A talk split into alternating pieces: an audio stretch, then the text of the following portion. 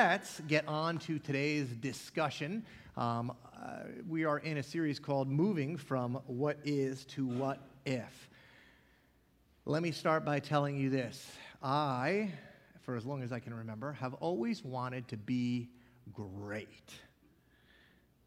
I'm not sure if it was a nature thing, if we was just born in there, or if it's a nurture thing, if I was told I should be great. It seems to me that most of us want to be great. I don't think I'm alone in that desire, so I guess there's a nature component to it. We're born with it, but I'm pretty sure it was nurtured too. I, I can remember times in my life my parents, is, my parents encouraging me to, to work harder, to try harder. Don't you want to be great? Try harder, work harder. And I think other times it was just because, you know, they love me. I mean, remember, this is my mother we're talking about, and she thinks that I am the twin of Ryan Gosling, if you remember. So she's been telling me for a long time that I'm great. Um, and so I started thinking about that this week, you know. Oh, oh, and, and when I did, all sorts of questions. You ever thought about being great? I mean, I don't, know. I don't know. Am I the only one that wants to be great? Um, I started thinking about that this week. I've wanted to be great forever. And the first thought that came to mind is, you know, I'm getting up there in years now.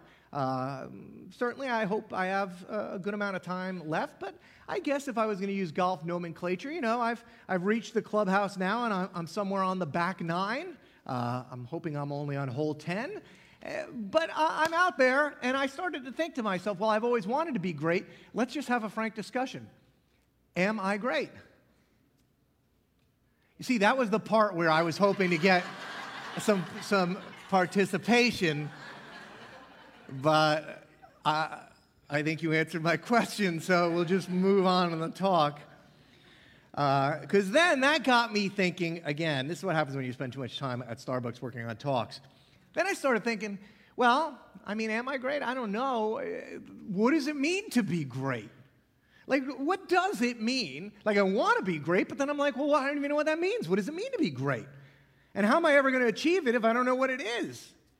Which then got me thinking again is it possible that I've spent a good portion of my life aiming at something, trying to achieve something that I don't even know what it is? I, I, did I send myself, and then of course having passed it on to my kids, because I did to them what my mom did to me. Don't you want to be great? Having sent them out on a pursuit of, greatness, uh, entered into, into a race in a sense where there's no defined finish line, like, okay, now I'm great. Or really even any directions. I mean, I want to be great and I want them to be great, but as I reflect on it, I don't even know what it is I want. Now, what does any of this have to do with our series, From What Is to What If? I'll explain it. If you've been traveling with us over the last few weeks, uh, here's what we've discovered that over and over again in the scriptures, Jesus reveals uh, a four part pattern, if you will, a rhythm uh, of God's provision, of God breaking through into, into our lives and pouring in, situ- in situations of scarcity, pouring in abundance. You first see it in the feeding, the, the, the, feeding of the miracle called the feeding of the 5,000. I've, I've explained this to you before. This is the only pre resurrection miracle that Matthew and Mark and Luke and John, all very real men, a couple of whom walked with Jesus and detailed his, who he was and what happened in his life, two of which did research on it and recorded it, right? And so they all said that that miracle was so foundational to who Jesus was. It's the only one they all, they only one they all, all included. It was that important. And so you see that pattern introduced there, but then you see it over again and, uh, and over and over in the scriptures. Here's what we've seen Jesus takes, in the case of the feeding of the 5,000, that the, the, there was a little boy there, and, and, in the face of all of these thousands of people, he brought forward a, a couple of loaves of bread and a few fish. And, Jesus took those things and he blessed them, he broke them, and, he gave them to the community. And, and the goal has been pretty simple. Mark said that the disciples, even after all of this, had still not learned the lesson of the loaves. And so, what I want to do is start the year by learning the lessons of the loaves, figuring out how we can reorient the, the way we think and the way we live so that we live out that four part pattern of God's provision and blessing.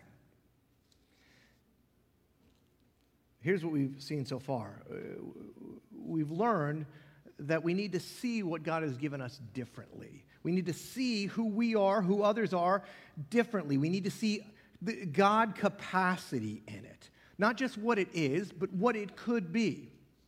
We've also seen that, it, that with what we've been given, our time, our talents, our treasures, our relationships, that if we were to take them and offer, to, offer them to God, to, in a sense, use a religious word, consecrate them, to set them apart for a different purpose, that God would, would make them, in a sense, holy. He would make those things different and He would use them for His uses and His purposes.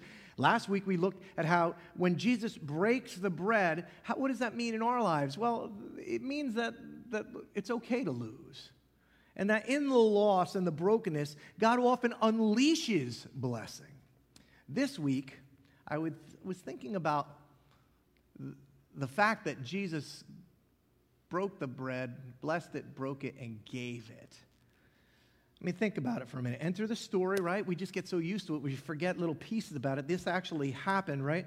Once, his, once Jesus' dad did this, once God intervened in the scarcity situation and released this abundance from a couple of loaves and a few fish to enough, to, to enough that it was able to feed what theologians think, once you count the women and kids, was probably 20,000 people. Jesus takes what God has done, the provision for many, hmm, the provision for many, and he gives it to a few and they are to distribute the abundance out to everyone. Think about that. The whole miracle, if you will, hinges on the disciples taking the abundance that they were dis- given and distributing it out to all. Now, hear me on this. God's provision, the unleashing of abundance in our lives, it stops, we break the rhythm, we stop the flow when we don't give right? If when we've been given, we don't give. If when, when we've been blessed, if we don't bless. Enter the story. You guys know we do communion here about once a month. We did it last week. And, and you know it takes a while. There's, you know, somewhere around 200 folks in the room, 250 folks in the room, right? And, and it takes, you know, five, six, seven minutes to feed 250 people just a tiny little thing of, of juice and a, a small pre-portioned piece of bread. Enter the story. Imagine how long it took 12 disciples, 12 guys, to feed 20,000 people. Like, this is like, you know, Madison Square Garden. There was no, there was no you know, person on every aisle with a little bucket or something. This was unplanned. It had to have taken a little bit of time. And my guess was, as I entered the story, as those disciples walked around handing out the provision of God to people, did they have an inner desire for greatness too? Because if they did, my, my guess is they were wrestling with it. Here's, here's what I mean. I, I think, I, when I tried to define for myself this week in Starbucks, am I great and what does it mean to be great and how would I, how would I know if I was great? I started trying to figure out how we measure greatness. And, you know, I know that we would all say that we don't do this because I know you're all spiritual and better than me. I know that. But people like me, sometimes, we define greatness related to, as best as I could tell, three things. People's, people's net worths, right? Their, their, their, their possessions. Uh, we, we, we base their greatness on what they have. We ba- base it on their fame, right? Their notoriety, how many people know of them. And, and we, ba- um, we bless it on their fame, their worth, and their power, their authority. Wealth, power, fame. My guess is, as the disciples over all those hours, as they were being challenged by all three of those things, because at some point their desire for personal greatness, if they had not won out over it, it very easily could have hindered, could have put an end to one of the great miracles of all time. They could have thought, you know, man, there's a lot of people on this hillside, and they're all hungry. It seems a little foolish to just give all this bread away. I mean, I there's 11 guys over there. I could set up a little shop over here, you know. And what I could do is I could call it like center cut bread. And you know, this way, if you wanted the center cut bread, if you wanted the real soft piece of the bread, you come over to my stand and I would give it to you for, for a small amount of money. And I promise, I promise, Jesus, I'll give some percentage of the money to the, to the I'll give you 10%. Wouldn't that be great? You know, I mean, there's a lot of thoughts that could have kind of entered into their mind as they were going around. I mean, They already had left everything they had to follow Jesus, so it means they didn't have much. I mean, heck, this guy's dragging them all over the Judean countryside. Maybe we just keep a little of this for us so we don't run into situations like this again, Jesus. My old boss, I, some of you know I wasn't always a pastor. I, I had a different job. I almost said a real job. That gets me in trouble all the time. Um, my old boss back in the finance days in, in, training class, he trained me, and then I, I, I was a trainer for a while. And so I used to give the talks to the finance group. And so my old boss said, You have to teach everybody the golden rule. Anybody know what the, the golden rule is? Anybody? No, no, no. See, you've been in church way too long. Uh, that's that's Jesus' golden rule. It was not the finance industry's golden rule. The golden rule, as I was taught it in the finance industry, is he who has the gold sets the rules.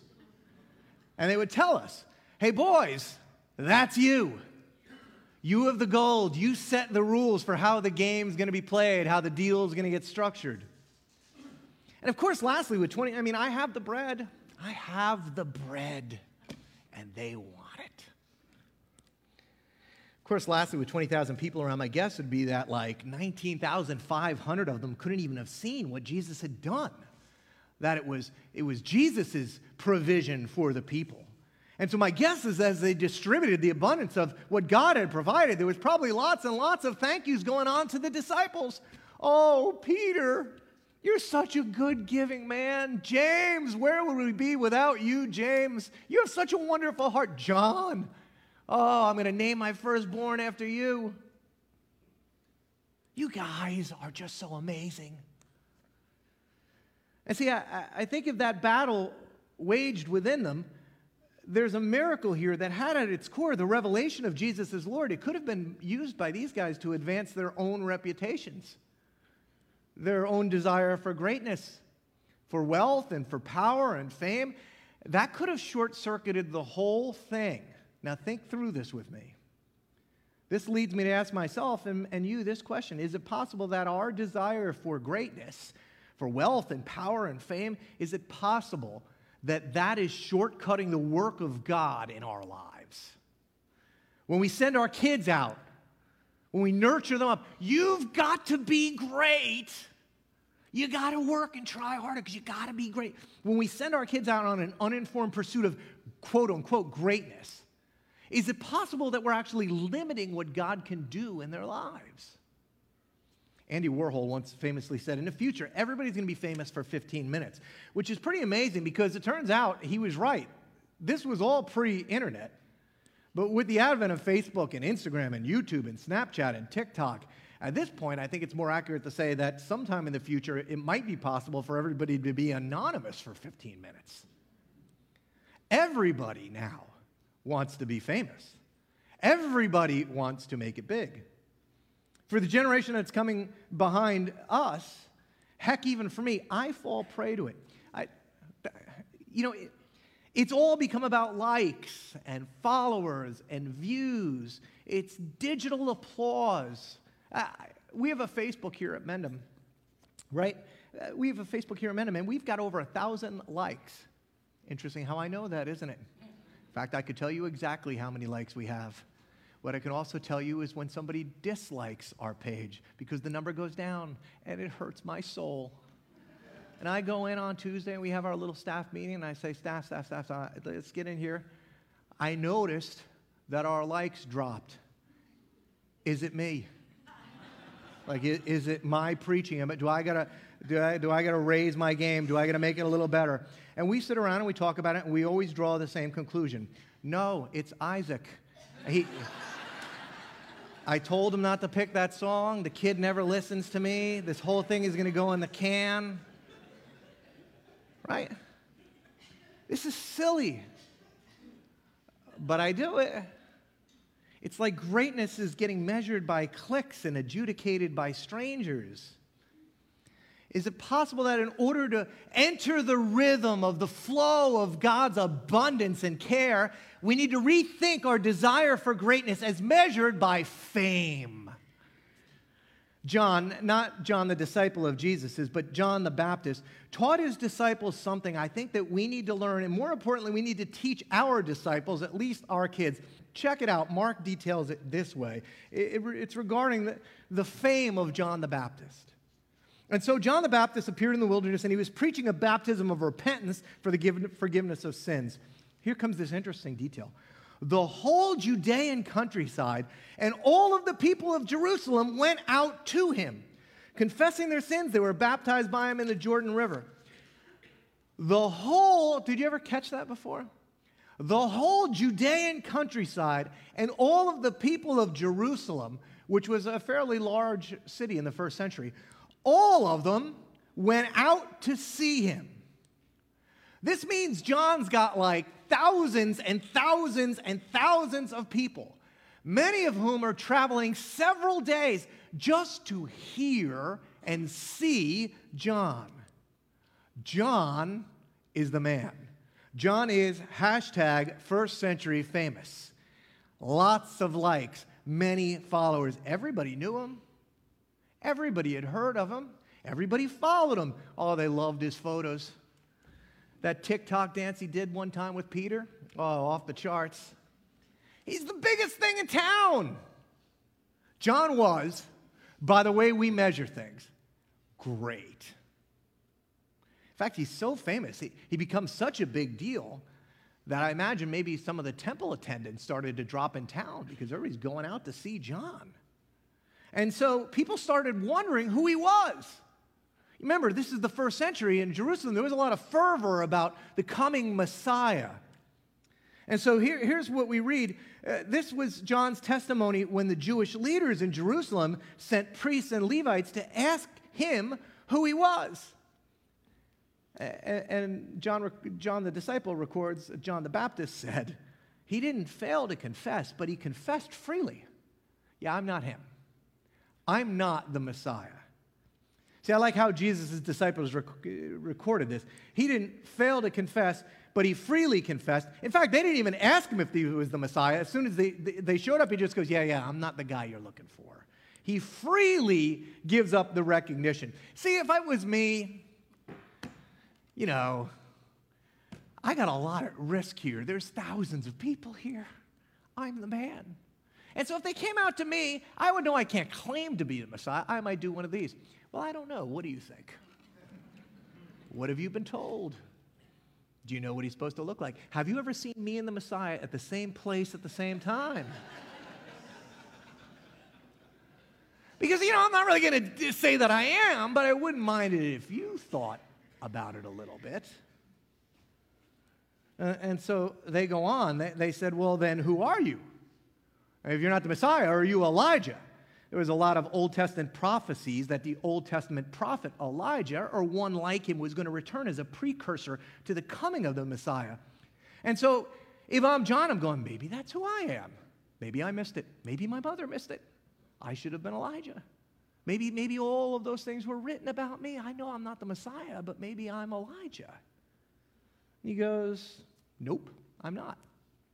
Well, are you the prophet? He answered, uh, No. And finally, they're like, Dude, who are you? I mean, you got this giant crowd. You got a really big congregation here. You, you've got like a Kardashian amount of followers here. Who are you? Give us an answer to take back to those who sent us. What, what do you say about yourself? I love that. What do you say about yourself? Anybody ever get asked, what do you say? My mother used to ask me this all the time when I screwed up. What do you have to say for yourself? And, and so this is John's big moment. For me, it just meant I'm sorry to try to get out of trouble. But for John, like, there's a lot at risk in this. Nobody had ever asked them this question before, at least so publicly. What do you have to say for yourself? This is John's shining moment to say who he is. And John replied, in fact, he quotes an Old Testament prophet, Isaiah. He said, I am the voice of one calling in the wilderness. Make straight the way of the Lord. John says, You know what I am? I'm just like a voice, I'm just like a sign. I'm really relatively nothing. All of this fame I have is, is, is really just it's for a purpose, it's, it's for a person, and it's to make him famous, not me. Now, now the Pharisees. who had been sent, they questioned him, Well, then why do you baptize if you aren't the Messiah, and if you're not Elijah, and if you're not a prophet? John goes, Well, I baptize with water, but among you stands one you do not know. He's the one who comes after me, the one who's the straps of whose sandals I'm not even worthy to untie. John's like, You don't understand. I know this looks good. But there's somebody coming after me. The one, there's one that's coming after me. You guys think I'm great? Wait till you see who this is. You don't know of what you speak.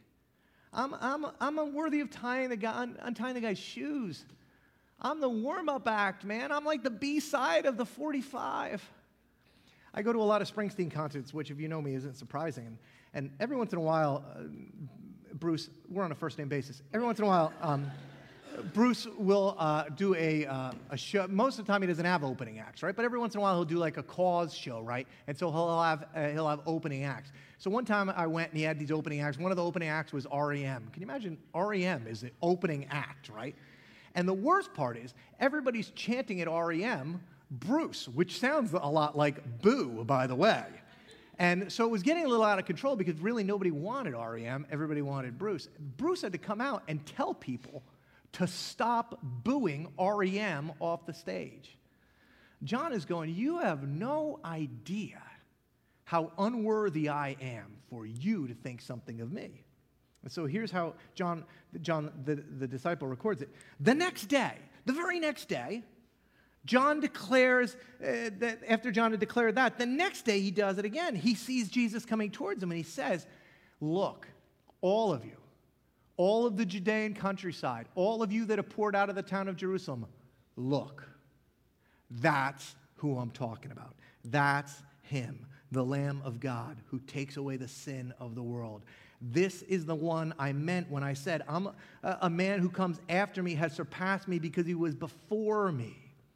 John says, There he is. He's the one I've been telling you about. He, not me. He, he not me.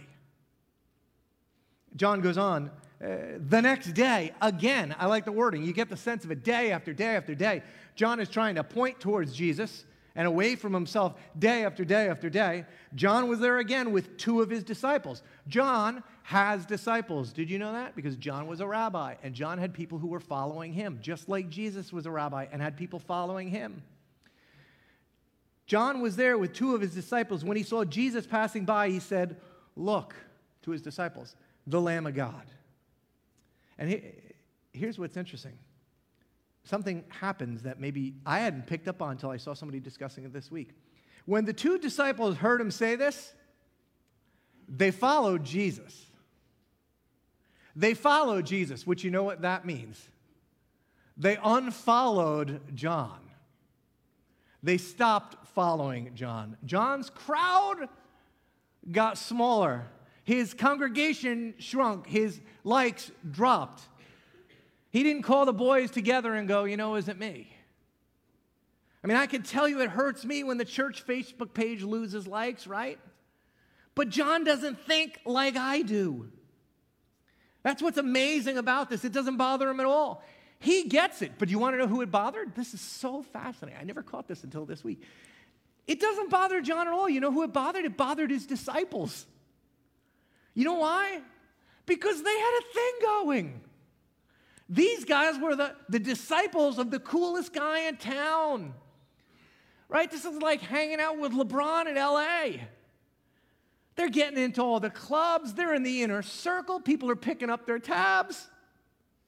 In fact, here's what happened an argument develops about this between some of John's disciples and a certain Jew over the matter of ceremonial washing. And so they come to John and say to him, Rabbi, that guy, that man over there, the one on the other side of the Jordan, see, Jesus is now on the other side of the Jordan and they can see him.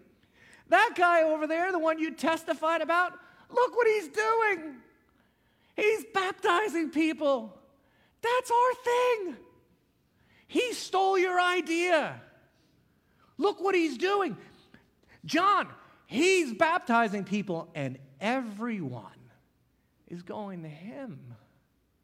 John, They're all going to him. You got to do something. We got to do something. He's got more followers, more likes, more views. He's more famous than you are. He's more popular. You know what that means? That means his disciples are more popular. Nobody's picking up my tab anymore. All the cool people in Jerusalem are at his lunch table now. John, do something. And it's to that complaint and that mindset, and that's our mindset. Our desire for fame and renown and glory and greatness and mattering that John utters this incredible line. One you and I need to remember, one we probably need to teach to our kids. To this, John replied, Guys, a person can receive only what is given them from heaven. See, here's what he understands. See, John goes, Look, all this fame, all the attention, all this stuff, all, everything we've gotten, where do you guys think it came from? You didn't do anything. It all came from God. All the, any glory we had wasn't ours, it was all His. So when I, when, I, when I had it, I knew it wasn't mine. I wasn't trying to hold on to it. It wasn't about me, it was about Him. He says, You yourselves can testify that I said, I told you I'm not the Messiah, I'm sent ahead of Him. And he says this He goes, Look, He must become greater, and I must become less. Church, He must become greater, and we must become less. John says, I got to become less, which means to his followers that you're going to become less. And that's got to be okay. John says, Look, it is with me. It should be with you. It, it's not about me. It's not about you. It's about Him. All of this, your stuff, your fame, your job, your name, all of it was placed into your hands, not so you could make a name for yourself, not so everybody would tell you how great you are, but so that you could use it uh, the stuff, the platform, the relationships to tell people how great He is. John says, I learned a lesson. We all, we all need to. Don't use his stuff to make your name great. And I have that conversation. I just need to tell you, I've told you this before. I have this conversation every week driving to church because every week I'm driving here and I'm going, you know what, Lord, this sermon's not very good. I know some of you are thinking that right now. And as I'm driving, he, he says, Why are you worried about what everybody, you're not worried that I don't think it's good. You're worried that others might not think it's good. And then we have a little discussion about how I try to rob glory from him. And then he reminds me that you're not to make a name for yourself in my church. Just like we're not to make names for ourselves with his stuff. You might well say, okay, fine, fine, that's a great story. I get it, right? Who, but I mean, who wouldn't be willing to give up some greatness for Jesus. I would lower my profile a bit. I would turn the shine down on my star a little bit so that Jesus's would burn a little brighter. Look, it's Jesus. Everybody would do that. I would do it. I'd step off the dais for Jesus. I get the point. Here's the point. I, I understand to be great, what I have to do is yield a little bit, a little of my fame, my power, my reputation, my likes, my followers. I need to yield a little to share the glory with Jesus, share the greatness with Him. Being great means you can be great, you just got to remember to give Jesus his due, right? Wrong. Because just a short time after these moments, with a lot of the disciples now leaving John and attaching themselves to Jesus, guess whose disciples start to get a little full of themselves? Tabs start getting picked up at the restaurants. Everybody starts going, Hey, I saw you hanging around with that rabbi, Jesus. Can I buy you a drink? All of a sudden these guys start to pick up a little fame because Jesus is the man. He's got the fame, and most of them have unfriended John and are following Jesus. In fact, he's surrounded by thousands, just like John used to be. And, Mark tells us that, uh, that Jesus is walking into Jerusalem, followed by these throngs and crowds. And Jesus pauses. Here's how Mark, Mark writes the story. And he says again, meaning that John, or excuse me, meaning that Jesus has said this to them before. He's tried to tell them this before. Again, he took the 12 aside. Let me, oh, come on, I know there's a thousand people here. Come here, come here. I need you to hear something. And he told them what was going to happen to him. He goes, We're going to go up to Jerusalem. I've told you this before. And the Son of Man is going to be delivered over to the chief priests and the teachers of the law. And they're going to condemn him. He's talking about himself. They're going to condemn him to death and will hand him over to the Gentiles who will mock him, spit on him, flog him, and kill him. And three days later, he'll rise. Jesus says again, I'm going to tell you this one more time. I'm going to be condemned, mocked, spit on, beaten, and killed. Remember that, guys. Amidst all the screams and the fanfare and the whooping and the hollering, remember that, guys. I love the next word. Here's the next word in the story. Then. You know what then means? Right then. Right after Jesus told them he was going to be mocked, beaten, spit on, flogged. Right then, James and John, the sons of Zebedee, came to him. Teacher, they said, we want you to do for us whatever we ask. Now, I'm going to impute good motive here.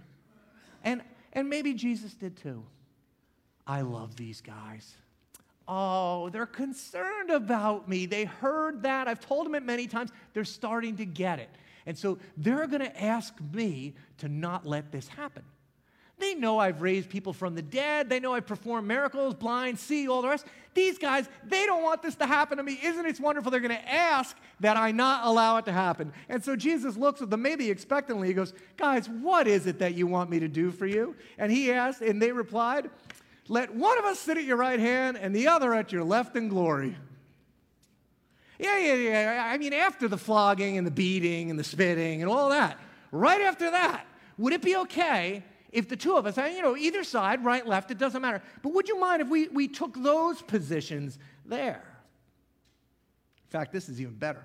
Matthew tells the story, he adds a little detail to this. Check this out because these guys were probably a little intimidated. They don't really want Jesus. You know, they're afraid of what Jesus might think of them. So they decide to put somebody else out front.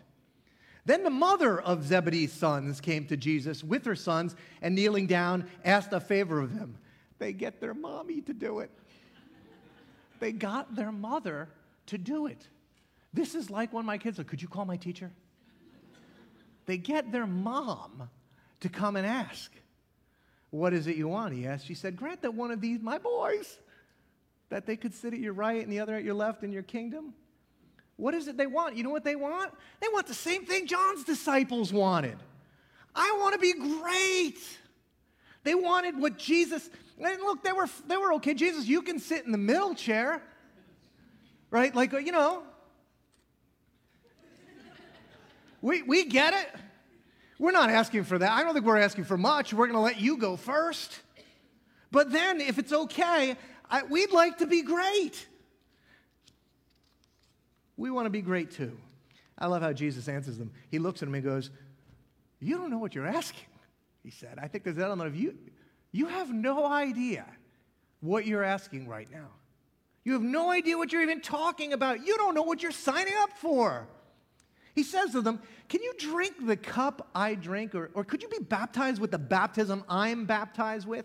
In other words, guys, this is about to get really ugly. I just explained to you what's going to happen. I am about to have the wrath of God for the sins of all of mankind poured out on me. That's the cup I'm about to drink. That's what's about to go down here. Do you guys think you could handle that? We can, they declared. And as you all know, they couldn't. And later on, when things went down, they were nowhere to be found, hiding off in different areas. I love the next line. It's not just the James and John issue because when the 10, the other 10 disciples heard about this, they became indignant with James and John. What do you think they're indignant about? Oh, James and John, I can't believe that you would ask Jesus such a question right after he said what would happen. Is that why they're indignant? No. They're indignant because they didn't think about it first. These guys just jumped us in the line. Now they're ticked. They want to be great too. See, it's not just me. And so Jesus calls them together. And he says, Look, you know, he says, there are those that are regarded as rulers of the Gentiles, and they lord it over them. And they're high officials, they exercise authority over them. To which you would imagine these guys go, Yeah, uh, of course we know that. That's why we want to sit on your left and the right. We get it. We know how it operates. We'd like to be great just like they are. And then I would say this to every one of us who does want to be great I mean, I do want to be great. I want my kids to be great. I want your kids to be great. Jesus says something so ridiculous. He goes, You know how it works here? Not so with you. Not so with you. Not so with you. You're going to be different. Instead, whoever wants to become great must be your servant. What? See, that's why I want to be great. Like, I want to have a servant, Jesus. You must have misunderstood the conversation. But he didn't because he doubles down on it and he goes, and whoever wants to be first must be slave. You know, that's the kind of servant that doesn't even get paid. Uh, whoever wants to be first has got to absolutely be the last, the last, the last of all. And for all of us that want to be great, I want you to hear this, and I want you to hear it as if Jesus was saying it to you. And I want you to teach it to your kids. Listen now, for everybody that wants to be great. For even the Son of Man did not come to be served, but to serve, and to give his life as a ransom for many.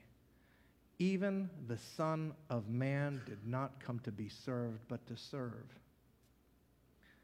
I can imagine them going, Well, Jesus, we already told you we loved you. I mean, we're prepared to drink the cup you're going to drink, Jesus. We're willing to give up some of our fame and position for you. We'll take this. We told you you can have the first seat.